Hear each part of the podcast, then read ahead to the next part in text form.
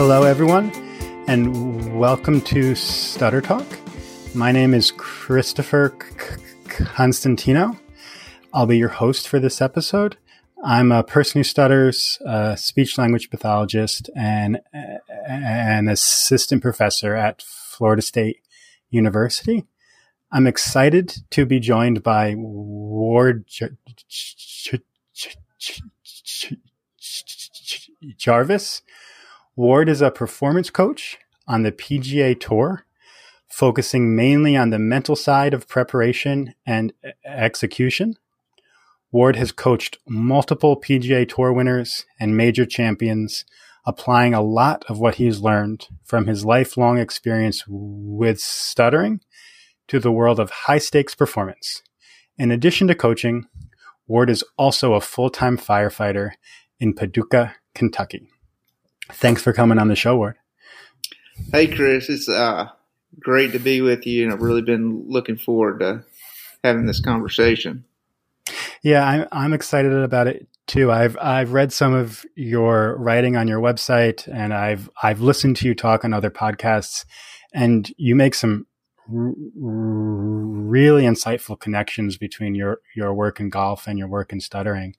Um, and so why don't why don't we just start by you sharing with the, listeners some of your personal experiences with stuttering, and then we'll we'll start tying those into your work as a golf coach.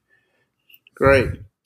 Well, yeah, you know, I I kind of liken my story in uh, t- to what Steve Jobs told the graduating class of Stanford around 2010, I think. Uh, you know, he made one of the big points of his talk was that in real time, sometimes it's really hard to connect the dots in our life. But looking back, sometimes we have the privilege of connect actually connecting dots and kind of see how it, seeing how everything fits together. But you know, some of the significant dots in my life that kind of have brought me to where I am today are, you know, number first and foremost, I, I grew up, um, you know, as as a person who stutters. I've stuttered now for 45 years, and uh, and um, you know, th- that was obviously one of the first uh, memories in my life was was uh, being a little different and uh, you know having to you know having a sense that I was going to have to navigate the world you know uh, with some challenges and um,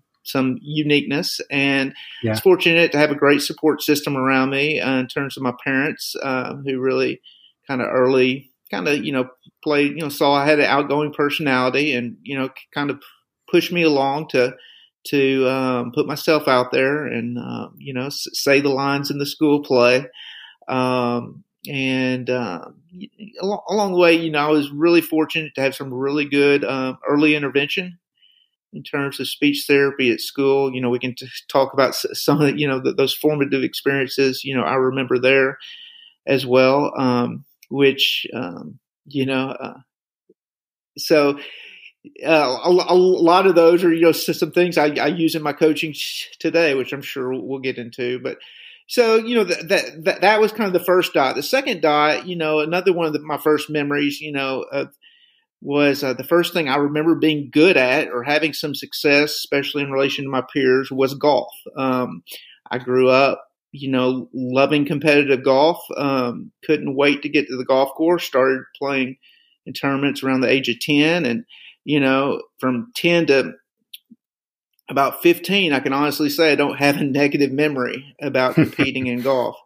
Um, you know, had some success there um, early on. Uh, won a pretty big tournament when I was a freshman in uh, high school. Um, and uh, against players who would go on to actually play professional golf, win state championships. So I was pretty decent, you know, as a junior on a pretty good trajectory. And I'll never forget about a month after my biggest um, success in golf to that point, I got over a short putt and uh, it was in a high school match, you know, pretty inconsequential. It wasn't the state championship or anything, but you know, it's just kind of that perfect time in life where I'm sure my brain was developing and I was, you know, thinking about more about the future and, you know, what golf golf was meaning something a little different to me that than than it does when you're 10 years old and you're just hitting the ball around and chasing it. And I got over a putt, and I for the first time ever, I just had the had this kind of a real extreme negative thought in terms of like,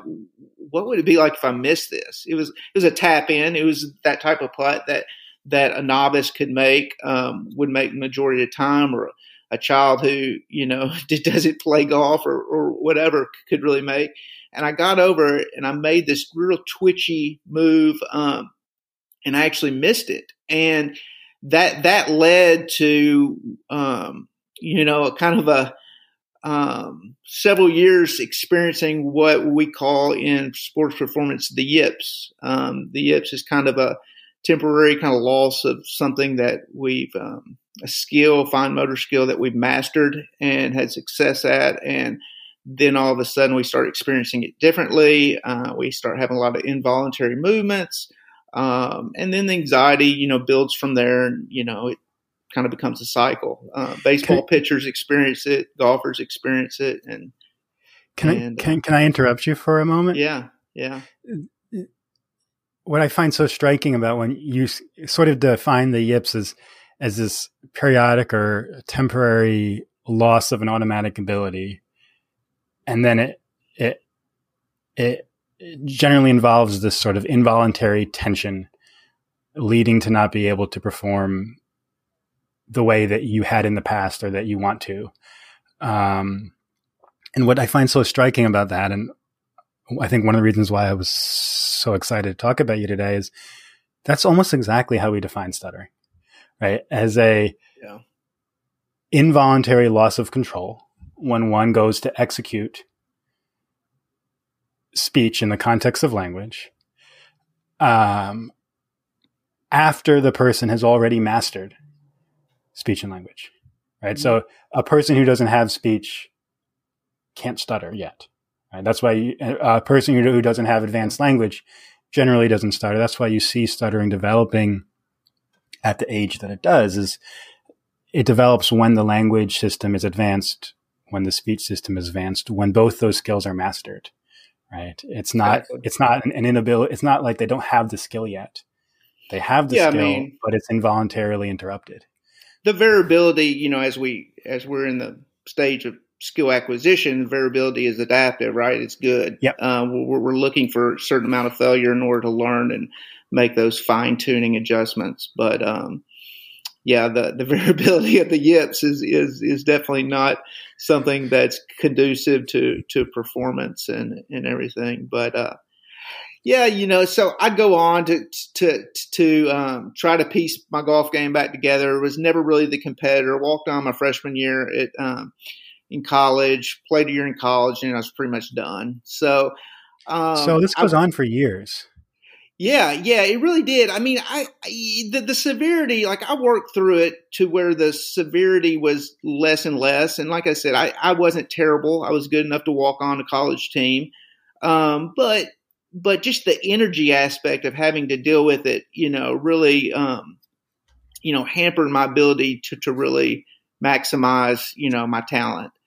Um, so you know, can you uh, can can you unpack that a bit? Because again, that sounds so much like stuttering. Like yeah. we can often be uh, navigating our social worlds in a seemingly okay way, right? Mm-hmm. We might get through school, we might have an active social life, but often the amount of mental and physical effort that takes can be extreme and and and, and eventually takes a toll on us. So while yeah. we're while we're performing maybe from the outside looking in at a at a reasonable level from the inside it's it takes a tremendous amount of effort and uh, so like what was that like with golf and with the yips what like how, how did that effort manifest yeah you know um, you know, a question I ask a lot of players, you know, when they're struggling, they come to me and, you know, I ask them, you know, do you believe that you have the yips? And then, then my next follow up question is, why do you believe you do or don't have the yips? And hmm.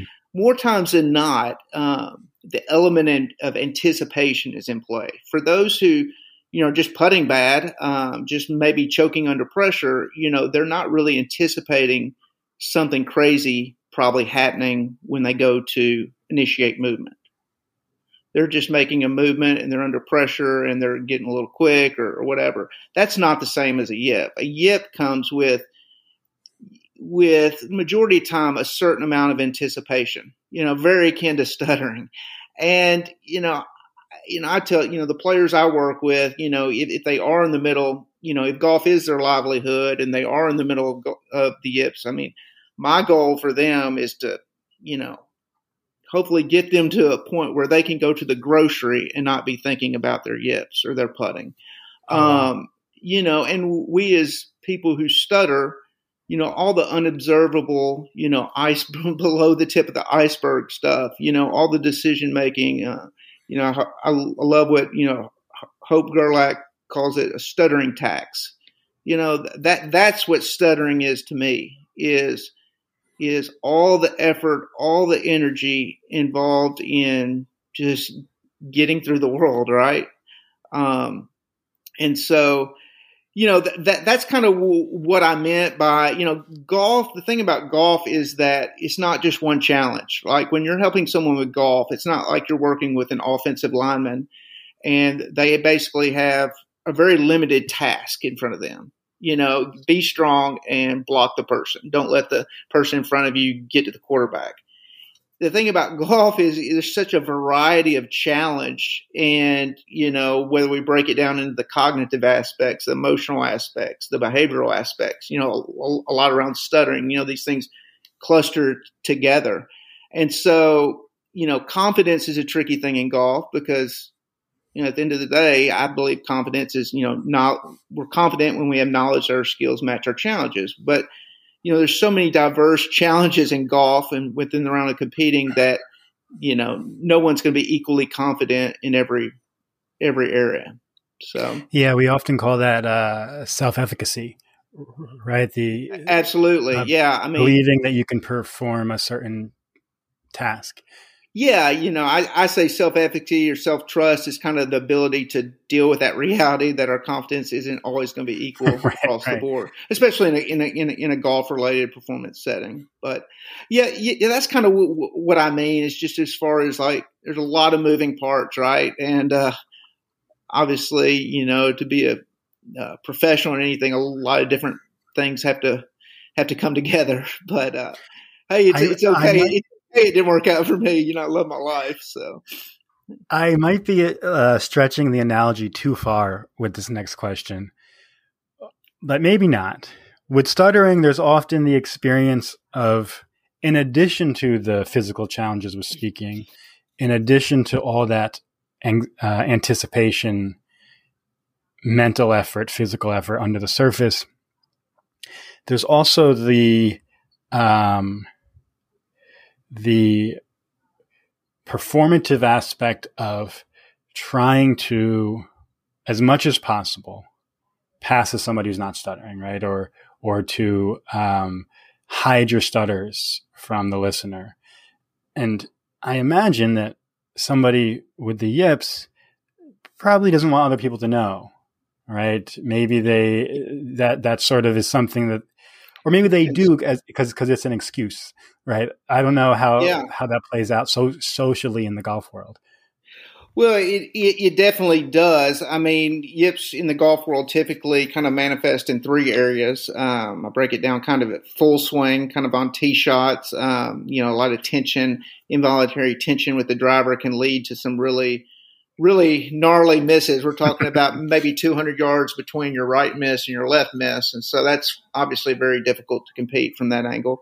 Um, then um, putting obviously has probably been the most studied area because we're probably the stillest and you know neuroscientists you know people who study the brain like to analyze the brain and you really can't ever analyze the brain in a real time setting that's kind of a separate subject but but then those around the green shots, I would say, is the area where you're you're most able to conceal it. Um, in terms of like, especially if it's really finely mown grass, you can put it instead of chip it, and uh, you know. But and so you'll see a lot of people putting oh, wow. um, when when they have the yips um, around the greens. Um, sometimes That's that like can go well. Switching. Yeah, yeah, exactly. It's it's it's uh and so you know you, you kind of um, you know uh, face those decisions, that that tax, you know, and and uh, you know, am I, I probably really need to really need to chip this, hit it higher, you know, get some loft under it, but I'm gonna I'm gonna roll it because I believe you know something crazy would probably happen, you know, if I if I set up over a a chip shot. So yeah, so it's definitely concealing, but at the same time, you're out there. It's one of the unique things about golf. Uh, unique things about stuttering. You know, there ultimately we can't avoid. You know, uh, sure. they're going to put ourselves the out there. They're going to see the uh, missed shot. Be willing to fail. Be willing to be embarrassed. Be willing to look silly. Um, piece right, so together we were, there. We were on your journey. You were you were in college. Yeah, I was in college. You know, I I I actually studied. Um, well, I studied business at the undergraduate level, and then I went on to graduate school and studied uh, religious history and philosophy. Kind of had that philosophical bent, and you know, I got through grad school, kind of, and I kind kind of came to the realization that I really don't want to teach religion the rest of my life. Um, so it's kind of one of those dots, you know, in real time. I'm like, why did I do that? But I ended up, I ended up, I knew some guys. You know, golf was kind of always my passion, and uh, I looked at my life and I was still single, you know, no kids, footloose, fancy free, and had a little money in the bank. I'm like, well, I had some buddies who played professional golf. I said, I'll become a caddy. You know, that's what a cool way to be kind of behind the ropes, involved in helping players. And, and so I actually did that. Um, did, did that for a couple years. And, uh, then I met my wife to be, um, early in 2010 and, uh, kind of came to the realization that you know I don't this ain't going to be conducive to family life, so I kind of had to transition there. But the last guy I ever caddy for was a guy named Brendon Todd, and Brendon was an All American at Georgia. Um, had had a lot of early success, and uh, he had just um, basically what we call we, he lost his playing privileges on the PGA Tour and came down to triple, basically like triple A baseball. Um, the the Korn Ferry Tour is what's called in golf, and that's where I was caddying, and we met. And Brendon was in the first the bout of his first case with what he now calls the full swing yips. You know, th- three or four shots around would go off the property, hard place to compete. You know. Um, so when you say full swing, you're not talking about the intensity, you're talking about where the yips happened. They happened when he was yes. doing his full swings. Yes, yeah. yes, his his uh, tee shot scenarios. Um, yep. Yep. You know, keeping the ball in play, accuracy, um, and uh, you know, I, I, made a mental note of it, of course, and you know, I only caddied one event for him. I went on to move back home. Kids were on kids were on the way, all that type stuff, and and um, I, I became a firefighter, you know, after some trial and error and some other different careers and um, some stints in sales and stuff, and uh, ended up uh, becoming a firefighter about ten years ago, um, and that's kind of where my kind of golf coaching kind of started because all us firefighters kind of have dual careers. Uh, we work 24 hours on, 48 or 48 hours off, and uh, it's kind of a unique schedule. And, um, but early on in my firefighting career, you know, I was having, you know, stuttering kind of reared its head again. And, um, and I was really kind of, you know, thinking through like, okay, what are the situations in emergency management situations that I'm stuttering in, and what are the situations that I'm not? And it was super interesting because it wasn't like the high intensity um, emergency aspects of the job where I had any stuttering issues, you know. And when I say stuttering, stuttering for me, my experience is mainly blocking. I don't bounce a whole lot. Um, I would prefer to bounce, but but I I block, and so it was kind of the non-emergency radio traffic. You know, g- going back to the telephone. You know, it's just like if you don't know who's on the other end, it's very difficult it can be very difficult to speak. And um, and so when I started like getting in positions where I was like talking a little more on the radio and just like calling in trucks, like checking radio radios in the morning, I was having these massive speech blocks. And I came to the realization that, you know, I never really stuttered stuttering. You know, I had kind of an academic background, but I never applied myself just to just to looking into what's going on, you know, in the brain, what's going on, just you know, um, like what's causing it in the moment and what's what's uh, helping it and all that type stuff. And so I really kind of did a deep dive into you know your world, Chris, you know, of stuttering research and you know, um, was just amazed and blown away because the whole time I'm you know listening to guys like you and and um, and your colleagues, you know, I'm thinking about I'm thinking about golf the whole time and like how that how the majority of the information in your world, Chris, like would relate to like a golf setting where there's there there's it's time related performance pressure, right? And so so I started thinking back to my experience with the yips and how it def- defied a certain effort. You couldn't like decide your way out of it. You couldn't even like really try your way out of it, you know. So it kind of um, laughed at effort sometimes, and so you really had to be strategic and come at it. And th- that's where I kind of formulated my my system for golf, and ended up sharing it eight years later with Brendon Todd, who had gone on to win on tour, and then he kind of hit another bout of the full swing yips, and you know he was one week away from opening up a pizza franchise and quitting hmm. golf, and I called him up and never expected him to take my call, but he did, and you know, uh, I introduced him to this fascinating world of stuttering, and you know, um, and it just freed him up, and he got back out on tour and almost won three events in a row, and you know, is kind of a staple on the PGA Tour now, which has uh, really helped propel my golf career more or less.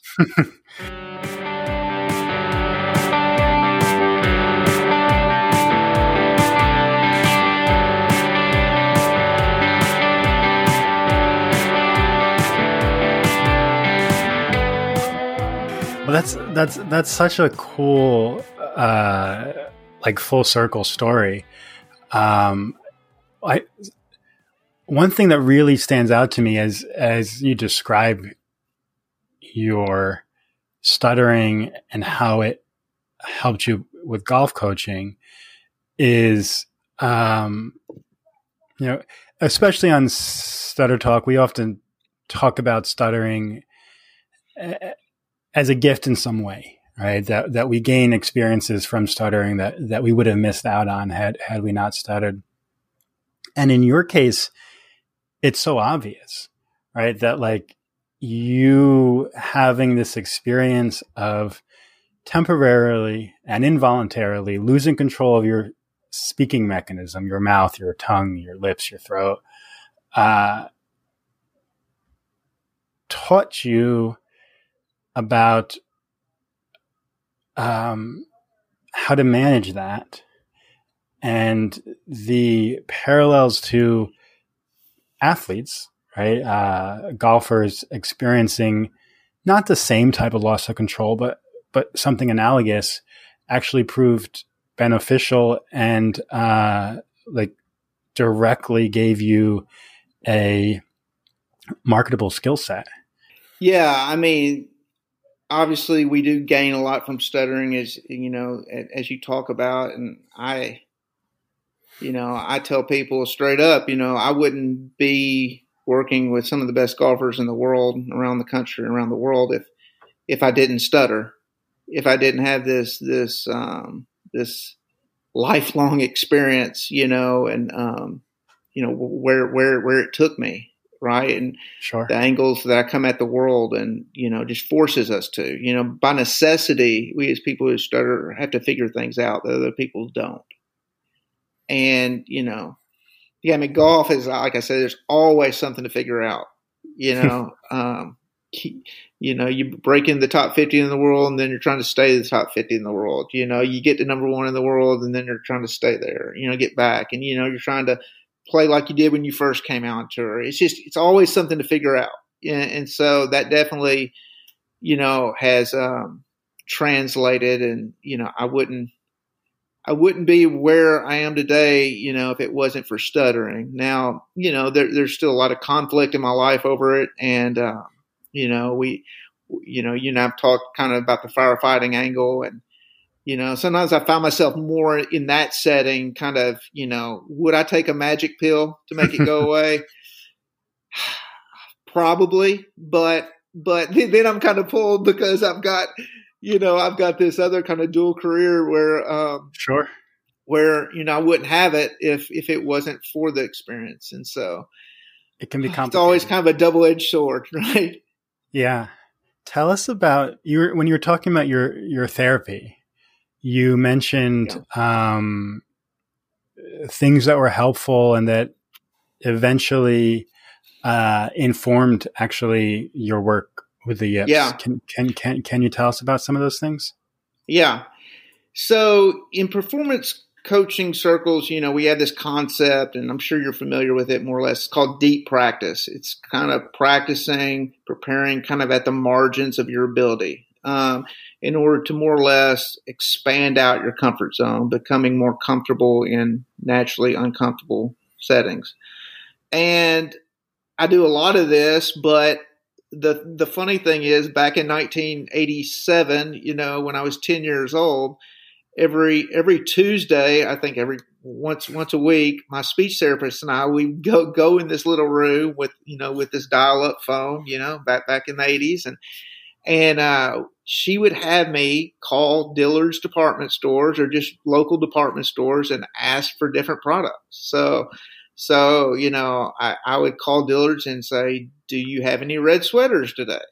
You know, and that would be an opportunity for me to get some real world application of the things we were working on in terms of strategies for for my stuttering and and uh, and you know obviously she worked with my personality a lot. It wasn't she knew it wasn't going to traumatize me. It wasn't very comfortable at times. But but looking back you know it really kind of put me in that approach mindset versus avoidance. And and uh, you know, I look back and, you know, she was, I call her kind of my first performance coach, right?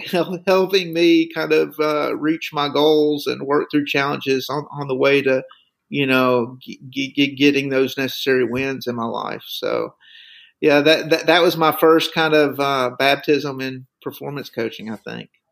Yeah, I think that's, I mean, that's still such a big part of, um, stuttering therapy. I do very similar stuff with my clients.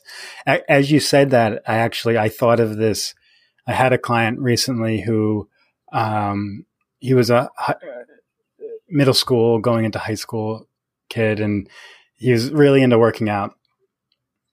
And so we used to call like sporting goods stores and see like if they had any sales on barbells or dumbbells or stuff like that and we would call local gyms and you know get what their rates were and i would i would do the calls with him so like i would do one first and he would do one and we mm-hmm. might make each other stutter by like holding up a finger and i have to stutter for as long as he's holding the finger up and then he has to stutter for as long as i'm holding the finger up. And um i was smiling because he will not let me live down that because uh, like our rule was like no matter where the conversation goes don't hang up right? Even if it gets awkward you know you can always you can always end the conversation by saying actually i'm just doing this for stuttering therapy. I'm not actually mm-hmm. like if they're trying to sell you something right? Like uh, the rule is like no hanging up. Um, and one time i hung up right? The conversation had gone someplace and like i couldn't figure out how to get out of it and i just hung up. And he never hung up. And he was so proud of himself that he beat me right? It was like a competition mm-hmm. for him. Like yeah, can i yeah. can i be a better stutterer than dr constantino? And um, to this day every every therapy session like remember that time remember that time that you couldn't handle the heat um, and so it's it's it's a lot of fun yeah you know um, you know one of the challenges is just you know working with stutters or working with you know, studying it is kind of inducing it, you know, because not everyone, you know, it's right. so variable, right? And so it's like, you know, I can have a person with the yips, or I get them in a practice setting, and you know, ninety nine point nine percent of the time they're just not yipping, you know. And so, right, right. I've always I've kind of developed outlook like, look, we need to get, get you to yip, you know, more or less in a practice scenario, so we can kind of experience it and it doesn't do us any good, you know, to, to not, um, to not yip. And I've even, you know, that's one challenge, you know, working with golfers is when they get the yips that, you know, practice can, they can really develop some beliefs around practice where It doesn't matter. You know, the tournament starts on Thursday. It doesn't matter what I do. And so that kind of, kind of that futility you kind of set in and you can't really see practice as profitable in any way. And so that, that's, that's problematic, right? Um, you know, you got to find a way to, to believe in, you know, your preparation that it's gonna, going to impact somewhat, you know, how you feel in the real performance environment. And that, that you know, there, there's not an easy answer there, you know, and uh, a lot of trial and error. And that's kind of where, you know, the art, the artful side of therapy or, or, or coaching comes into play. Right. You're, you're absolutely right. The reason we, we do the phone calls is to increase the pressure, right? To, to make stuttering more likely to happen, to, to practice sort of on the edges of our competence. How do you do that with a golfer, right? Like, how do you help them yeah. to, uh, I guess, how do you induce yips? How do you, how do you help them yeah. to get into that headspace where they're, where they're uncomfortable? Well, I mean, I, I have some performance games where we'll kind of score like a real, real, um, golf setting, you know, birdies, pars, bogeys, and, and, um, I, a lot of times I will um, kind of play the role of their inner voice, and I will kind of verbalize thoughts that you know, you know, if I've got you know a and even and I do this a lot. You know, even you know, majority of my players that I work with don't have the yips. So you know, if I've got a high schooler who's starting to get nervous because they got the college coaches looking at them, you know, I'll verbalize kind of what you know potential thoughts that that coach is having about them and as they go through their process and so they can kind of like just get comfortable with it yeah they're probably thinking about you you know but you want them to be thinking about you right? And so so i'll do a lot of that verbalization. Um i'll also like find like like if i've got a guy struggling with chipping like around the green like we you know we'll go to we'll chip in an area where where there's a lot of people around. So if the if the chipping green is like kind of away from the crowds, I'll have them chip on the putting green that might be surrounded by hundreds, if not thousands right. of people. Um, you know, I'll have them chip like really short distances because there's a lot of distance control, a lot of finesse, touch issues. Um, you know, with a, you got to apply the enough force, but not too much force. So, you know, they, they don't want to be chipping their, you know, having hit a little 10 yard chip and t- Tiger Woods is 13 yards away and hitting a sculling one into into Tiger's shin. You know that that, that they don't want that pressure. So you know you got to get cre- creative, but but those little scenarios, figuring out okay what their challenge is, and then really designing those uh, practice scenarios is kind of where I do do a lot of my work. Yeah, that's almost like role playing, right? Like you're yeah. like you're uh, yeah.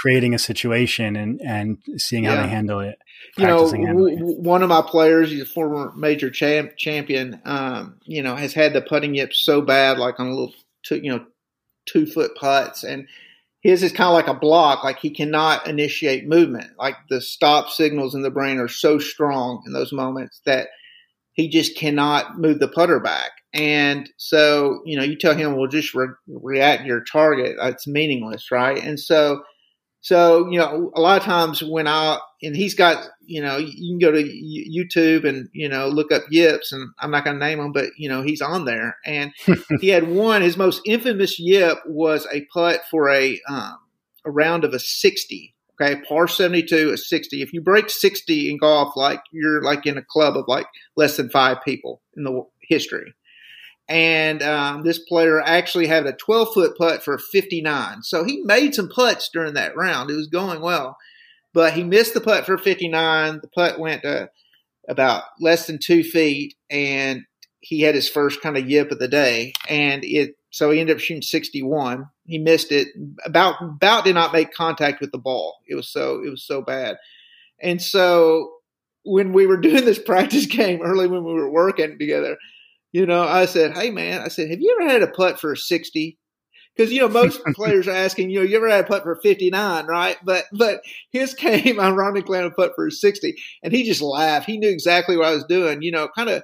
You can't just, you know, that's the thing about memories and stuff. You know, right? We can't just telling a player just to move on is like is not dealing with the memory piece of movement and the emotional and how that impacts how he moves. So I'm really big on, you know, on uh, working through memories, you know, bringing to the, them to the surface, trying to reshape them, trying to create new ones in practice, uh, because you know the brain is going to draw on past memories in order to coordinate, you know, a movement in the present time. So. Right, right. Those are those are part of the context from which they're putting now. But also, if they could move on, I'm certain that they w- would. Right, like it's not like they're oh i never thought to just move on from that right? Oh yeah yeah but that kind of comes back to the the decision right? I mean you can't if you got stuttering anticipation or yip anticipation you can't just cognitively make it go away. Sure.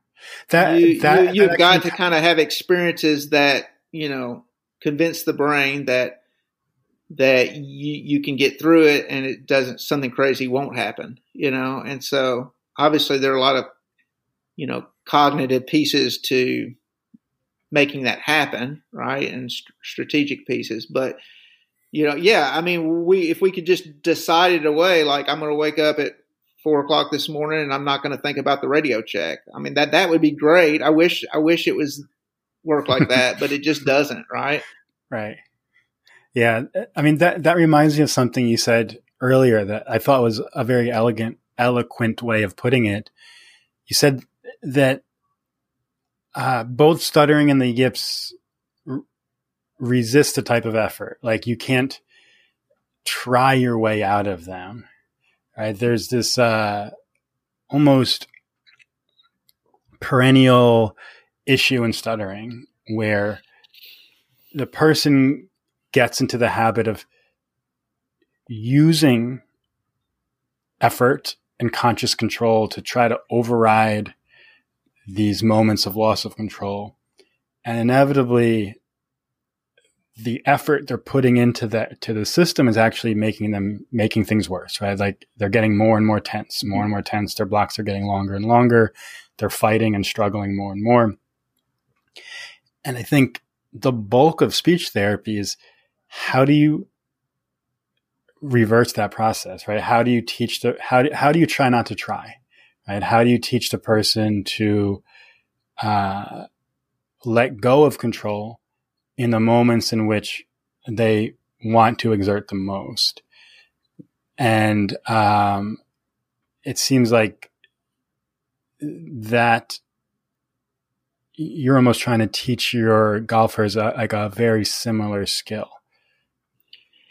Absolutely. You know, I mean, studies have, have shown that, you know, uh, call what we call self focus during performance or self consciousness during performance, you know, actually hinders, um, you know, our motor outputs, right? right. Um, and, you know, th- th- there's a misnomer, you know, um, you know, with the concept of like flow or zone states that, it's this absence of consciousness, like we just black out. Uh, some people may describe it like that, but but basically what they're they're referring to is not an absence of consciousness, like we're conscious of something. It's just not we're temporarily not conscious of ourself. Exactly. And you know, I say, you know, when we think about our selfhood, it's more it's kind of our self is kind of like a collection of our our abilities, our talents, and that kind of directs our goals and you know, where we're wanting to go in life. And then our experiences kind of, you know, either bring us closer to those that we feel or, or further away. And that's, you know, kind of triggering emotions and all that type stuff. But, um, yeah, you know, I think it's, it's, um, golf's tricky because it's, it's not, you know, you're not a hitter kind of responding to a moving target. It's like what I say, it's starting from scratch, a lot like speech. you know, it's starting from scratch every Every shot is a starting from scratch. It's its own pie that you're baking in, you know, putting the ingredients into. And speech is a lot like that. Um, you know, um, it's a different motor pattern. Like when when a center fielder is coming up with a ball on the run and throwing to home versus the pitcher just starting from scratch right. on the mound, or a tennis serve, you know, or bowling, you know, all that type stuff. And so, um, yeah, you do have to do a lot of work around, you know, okay, uh, what do we want to be conscious of? You know, I, t- I, I try to talk a lot about perception of control. What are the points in our process of that, that, that we have some per- more perception of control around? You know, everyone's got a perception of control around something, right? Most people have it around speech. You know, we as people who stutter don't or have a, you know, a variable experience there. Um, so it's just, you know, it's it's kind of elements of human nature in play. You know, we have as human beings, we have the ability to learn skills and and very consciously, and we master them, and then the how to kind of goes underground. And then, then we as humans have the ability to project pain and predict pain and painful experiences, and you know, do behaviors in light of that. And when, when you get like a skill like golf, a lot of times, you know, those two good elements in and of themselves combined are not good. Right. Does that make sense? And yeah, so yeah. what I, I use the word temporary a lot because it's like you want to kind of acknowledge that, you know, this is not really a psychological like abnormality as much as it is just good elements of human, human nature just kind of conflicting at the wrong time. So if you kind of reverse engineering, it's like, okay, I'm glad I can do things automatically, right? I'm, I'm, glad I can predict pain to a certain degree, but um, you know, it's but but you just got to kind of you know, uh, more or less, you know, birds are flying around, and you got to help them fly in the right direction, right? So right, right, yeah, that's that's that's a nice way of thinking about it. Is these are skills you need to be human. Uh, but they're like they're they're combining in ways that we would prefer they didn't. Yeah, yeah, they're combining in some ways that probably produce some some abnormal, you know, neural experiences. I'd right. say, you know, this this distinction you made between reacting to something versus starting from scratch. How much do you think that plays into like moving into your firefighting? Your your experience on the radio where I, I imagine during an emergency situation your your focus is actually on the emergency right it's not on you mm-hmm. and so you're much more able to enter into a it might not be exactly a flow state but a state in which your attention is not self-directed whereas non-emergency situations you're initiating maybe the conversations you're not really reacting to anything it's just silent. And so it's it's much more uh, you're much more able to get into uh, like a self-conscious state. Absolutely. Um, yeah i think you know it it, it um, revolves a lot around our, our attentional like resources our attention. Like I know, like in an emergency situation, most of the time my attention is so wrapped up in what's going on. Sure.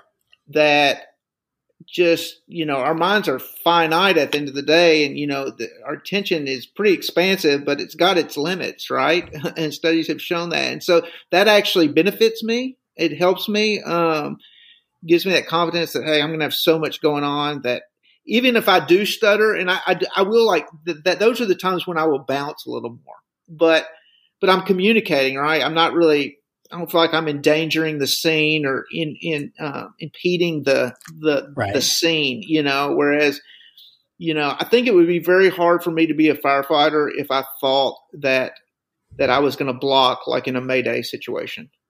Like we even do, obviously, we do a lot of search and rescue type training and Mayday training, and I've never, never blocked on the on the radio when I'm like even training like in a Mayday, you know. And so it's the adrenaline factor. I mean, you know, God, you know, there's a Tony Robbins clip where he's like claiming to cure this guy of stuttering, you know, and I'm, I'm very you probably seen clip. it, and he gets this poor guy up there, and he's like yell like a warrior, and so the guy's up there just just yelling basically his speech. I don't know if he's preaching or what, whatever, but it's like Tony, you're not curing him of speech, you're just making him you know sound weird, but you know my so a lot of my I've showed a lot of my uh, my fellow firefighters that, and I'm just like they just said yell like a warrior when when, when you do your radio checks.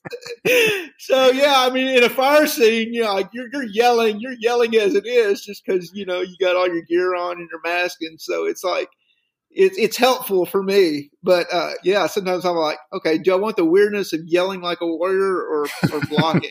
you know, well, there's a we often call that the the novel speaking effect, right? Is that whenever you change how you speak, like if you were to fake an accent or something, often we we we we, we get pretty fluent temp- temporarily.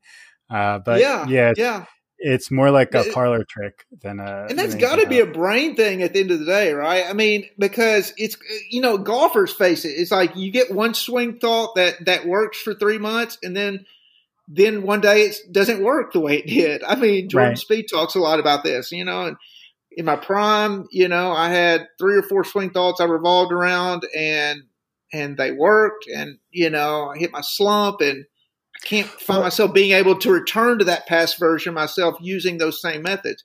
You know, in the speech world, you know, auditory feedback is a lot like that. I know I had right. some experience. You know, it does help a lot up front because it is kind of a novel experience from the brain. It can kind of jumpstart the brain in, in a way, but you can't expect it to work because the brain's going to grow used to it and it goes kind of back into its natural kind of default uh, modes of operation.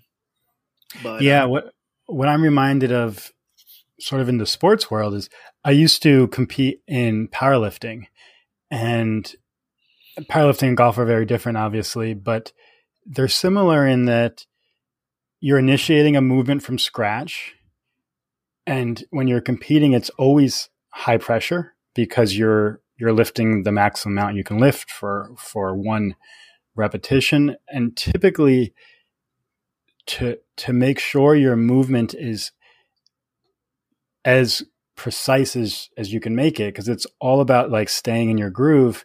You're typically re- rehearsing a cue in your head. So mm-hmm. you you'll pick a usually like one or two cues because you can't hold too too many at once. And so for squatting it might be like knees out or drill your feet into the floor or keep my hips back or something but inevitably that cue stops working. Right. And what you realize is when you start in the sport, you think like, eventually I'll transcend cues. Like I'll mm-hmm. just have my movement so dialed in, I won't need to be thinking about this anymore. I can just concentrate on the effort I'm putting into the lift. But that's not how it actually works. You just go from cue to cue to cue to cue, right? And you, if if somebody's videotaping you, your lift, your movement is actually not changing very much. From the outside looking in, your squat looks like it's always looked. It might change somewhat, but the experience on the inside is like thinking about that is no longer working. Let me put my focus elsewhere. And you're, like you're saying, like you were talking about a person like in their in their full swing, they might be thinking about three things that have been working for them, but then they stop working and then they have to think about something else and they have to think about something else and it's sort of like this at least in powerlifting it felt like this never ending um, journey of putting my attention somewhere on my body to make sure my body performed the way I wanted it to perform. But inevitably, that focal point was going to break. And it wasn't that all of a sudden I'm a bad powerlifter. It's just that, okay, where is it breaking? What part of my body is moving how I don't want it to move. How do I come up with another cue? Yeah, I mean that's a that's a it's a great analogy, and you know the the physicality of powerlifting is is ironically pretty closely related to a lot of the modern day golf in terms of creating power from out the ground. Sure. yeah, yeah, yeah. Stuff. But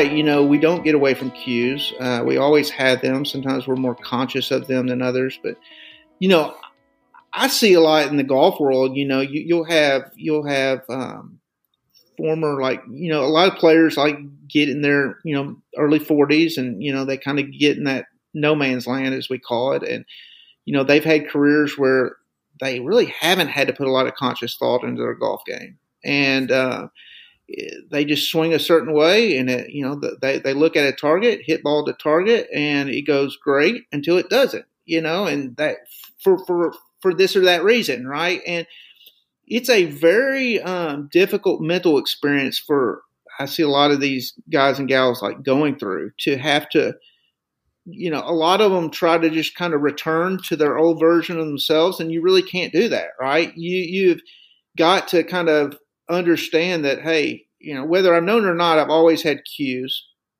and I've got to figure out what cues I need as a 42 year old you know, sure. because they're going to be different. Former number one in the world, ago. or former like you know um, widely recognized golfer in the world, right? And you know, a lot of them resist that, you know, and uh, that's where a lot of coaches I think are kind of fail because they don't really. They're always trying to take them back to to, to past versions of themselves, and they're just they're not there mentally. You know, they're not there contextually, and um, but but yeah, I mean those cues that you talk about too are are their perceptions of control, right? I mean, exactly. You might have like, you know, you may go get a golf lesson and he gives you five or six potential cues, and then I think uh, you need to go through the process. Or you as a power lifter, you might get five, you know, you might get five to ten potential cues that you can potentially use and experiment with, right? But you've got to kind of go through a process of kind of sifting through those and say, okay, this cue I think I can do under pressure a little more than this cue, or, and, and kind of you know rank those kind of in order, and then those kind of you know through that kind of process, you kind of develop. Okay, this is going to be my routine. This is going to be my process. You know, for for this event. Right. Um, because like you're I saying, that, I did that a lot with stuttering, you know, but it's just structuring your attention and and where it's going to move at certain times. Uh, right. Uh, I think that that's big because we, as stutters, you know, we need to be able to move our attention and kind of. But it's one thing to be in an unwanted moment and have the sense that you need to, you don't, you don't want to be there, but you've got to have some clarity as where you're going or where you need to go and how you're going to get there to a certain right. degree, you know. And uh, you know, as stutters, we don't get there perfectly. As golfers, you know, rare, rarely do we get there perfectly, and that's that's kind of the that's kind of the experience, right? How has these experiences, both stuttering and uh, coaching golf, playing golf, um, informed how you handle your stuttering as a firefighter? Well, you know, it's interesting because a lot of my golf kind of comes out of, I guess, more or less experiments I've done personally as a firefighter. Like, okay, um, you so know, maybe it's the I other have, way around. I had, yeah, it's kind of the other way around. Like for example, I like I'll do a drill where I do a drill, but sometimes like the stirring's bad. I just do an experiment. Like I'm really, I do a lot of self disclosure, so I talk about it a lot with the guy. You know, you're living with with guys and gals for 24 hours at a time, so you get pretty close. And uh, one experiment I did was okay, I want I'm gonna close my eyes. All I've got to say is engine five radio check, and I want you to randomly key up the radio. And I'm gonna say it, I'm just gonna start saying it like ten times, and I'm gonna pause between each time. And uh, you're gonna key it up at a certain point, I'm not gonna know. And obviously I never stutter doing that. I never never right. stutter. That's just my experience. Um, and uh, but as a golfer, you, you know that we I, we do this drill where you you get a, have a player get over a golf shot and you randomly either remove the ball before impact or you don't. So they'll be midway down, and I'll take my finger and I'll roll the ball away, or I won't. I call it kind of a exercise around potential meaningful outcomes, PMOs, I call them.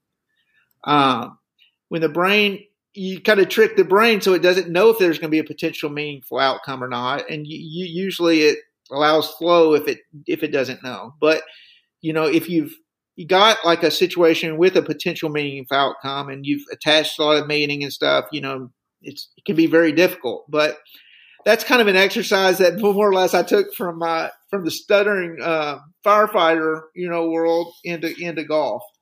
Um, and that's that's yeah, really neat. So that's been the majority of my experience there. I I I imagine it's helpful. You seem like you're very open about it. I imagine something I always tell my clients is, um, you want as many people around you to expect you to stutter as possible. Right? If you're trying to meet others' expectation of fluency, then your anticipation and anxiety around stuttering is going to to be that much worse. But if people expect you to stutter, then when you stutter, you're not violating anything, right? You're not doing anything wrong. You're just speaking how you speak. And it sounds like by being open about not only the fact that your speech is disfluent sometimes, but that it can be hard right? That like it's something you're you're working on and and trying to trying to get more confident in, trying to build that self efficacy. That they not only expect occasional stutters, but they also are then able to be recruited to do things like you just described to to sort of be on your team rather than against you. Yeah, yeah, I've been I've been really fortunate the past ten years, and the majority of my experiences have been positive. You know, with coworkers, and uh, you know, I'll, I, another thing I'll do is sometimes I'll have them. I say, "Stare at me, stare at me." you know, when I'm talking, and you can tell like I'm going to stutter, like just stare at me, eyeball to eyeball, and that you know that that thinking about them looking at me, you know that that helps. You know, um, but yeah, I mean, it's it's it, it's very tricky, man. It's it's you know a lot of times you know failure in the fire service usually means endangering others, and you know I never want to endanger anyone, and you know and you know that that can be hard in terms of just like thinking through you know situations at times. Like ultimately, I don't believe I'm going to endanger anyone, but just kind of the weight of that, you know, can can be difficult to to deal with at times, right? Um, sure. But you know, and you'll get comments. I mean, you know, you you'll get those comments that kind of stick with you, and it's just people just don't know, right? It's like, you know, one time if I sometimes if I do have a good radio, you know, session, then I'll get comments like, "Oh, you sounded real professional today." And it's like you know it's a very command presence kind of environment like leadership in the fire department you know we talk a lot you need a command presence. Not only do you need to say something you need to say it in a particular way. And we as people with stuttering just like a lot of times it's all we can do just to say something much less say it in a particular way right?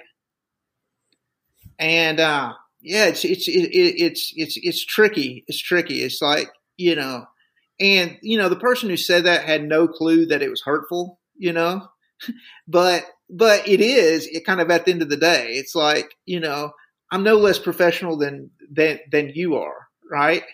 It's just, you know, again, it's like what people expect, you know, and it's kind of like, you know, I, there, there's the, the, the, the traditional uh, sports psychology book for golf is called Golf is Not a Game of Perfect. But mm. you get the only situation uh, from eight feet and in, okay, on the best players in the world make 50 50. That's kind of the break point between over eight feet, your expectations kind of change. But under eight feet, there's a lot of expectations to more or less be perfect in terms of a performance standpoint. You either make or you don't. And a lot of stuttering is like that. It, it is really a game of perfect, right? It's either we stutter or we don't from from people's expectations. And you know, th- there's a lot of mental work that needs to go on around that to just uh, you know keep ourselves grounded, keep ourselves focused on the right things because it's like you know sometimes it's it's uh you know, if, if, if we look for progress in the wrong places, you know, we can really miss the progress that, that we are making. Yeah. That reminds me of, um, something I, I, I talk about in some r- recent papers is about trying to switch that, um, how we're judging whether our our our stutter was successful, not based on whether or not it occurred, but, a, but based on when it occurred, how did we react to it? Did we react to it in what I call a stutterphilic way? Like, did we react to it in a, in, in a way that moved towards it, embraced it, allowed it to happen? Or did we react to it in what I call a stutterphobic way, in which we uh, we tensed up, tried tried to stop it, tried tried to hide it, tried to avoid it, and because we don't have we don't necessarily control over if we stutter, right? That that's that's sort of um, allowing our notion of success to be a game of chance. But what we do have control over, at least somewhat, how we react to that moment. Do we react in a way that we want to? Did we did we uh, stutter in a way that showed that you know it, we're we're okay with it, that it's okay, and that we yeah. can handle this, or did we stutter in a way that was like, I hate this, and I don't want this to happen? Yeah. Well, you know, in golf we call it a post shot process. You know, okay. you know, obviously stuttering has a before, during, and after moments, and the after moments are key, right? I mean, because ultimately how we handle the after moments is going to determine the memories that we bring the next time you know? Right how we handle the next stutter. Yeah and so um and, and how the brain handles it right? And so um you know having kind of a strategic post shot process you know for stuttering is very is very um crucial in terms of you know I, for lack of better words, the, the, progress we make, right? Um, um, and I think that comes back, you know, to, again to to you know the brain's coordinating our movements through past memories of past experiences and how we process that and the emotions we attach to it and, and all that all that type stuff. That's why you know you know all those just bedrock skills. Um, you know, um, are so are so uh, relevant. You know, we'll, we'll, we'll we'll never n- not need them as you know as as people who stutter. But and and you know, but yeah, it is just uh, you know it's so akin to performance at the end of the day, right? It's it's uh, time related pressure. It's uh, um, d- dealing with failure. You know, it's yep. uh, just uh, managing the. It's not just the behavior, you know, as we say. It's it's the whole, it's the whole uh, life experience that that uh, goes with it. And you yeah. know, I mean, there, has been talks about, you know, I, I, know kind of in your world, just how how how should stuttering be defined? You know, is it from the perspective of the observer or from the perspective of those who stutter? And you know, I think we as people who stutter have to advocate for a definition of stuttering that revolves around our experience of stuttering. Right, and I, uh, especially because as as with the yips, so much of the experience is unobservable. Right, like it's yes. It's it's so internal, and I'm not just talking about the psychological components, the the anticipation, the the anxiety, but also that experience of being stuck, right? The, the experience of losing control of your articulators is not an observable experience, right? I could see you stutter and have no idea why, have no idea why you produced the sounds that you produced. It might be that, um, you, the experience you had internally was that you forgot the word you were trying to say. It might be that the experience you had internally was that uh, you, right. You guess you got stuck. You you mispronounced it, and so you corrected it. Or it might be the, the experience you had internally was that you were fighting with a stuck sound, as in a stutter, yeah. right? Yeah. And it, those could all produce the same type of disfluency, but they're experienced very differently. Yeah, you know, one of the funniest uh, probably the most intense stuttering experiences I've had as a firefighter was in the frozen food section of Walmart. it's the day, it was the day before my two and a half week vacation slot. So I was tired. I was ready for a break from my job. And um, basically the cars were packed, the kids were ready, and we, we, were going to Florida. All I had to do is get get through one more shift, and I uh, freaking keyed up my emergency button in the on accident in in Walmart getting some frozen food for the meal that night. And they came on and basically asking me if I was 10 4. And I just had one of those moments like, I'm going to key up. And if it takes me two minutes to get anything out, that's what it's going to be right now. And I keyed right. up and it took me what felt like an eternity. And it probably was at least over 10 seconds before any, before 10 came out. But yeah, it's like you know th- th- they experienced that, but that they had no idea that it was my last day before vacation, how I processed things, and I was tired. And it's just like you know, it's uh, stuttering puts us in some really, um, really kind of ridiculously interesting situations. right. so, Ward, before we let you go, um, I've talked to a number of people who stutter who are in your line of work, who, who are firefighters, uh, e- EMS p- paramedic professionals, and often they're having a hard time. It's it's it's difficult. Um, they're having a hard time speaking in work situations, and uh, they're they're looking for encouragement or help. And you've you've been doing this for a, a number of years, right? You're you're ten years in.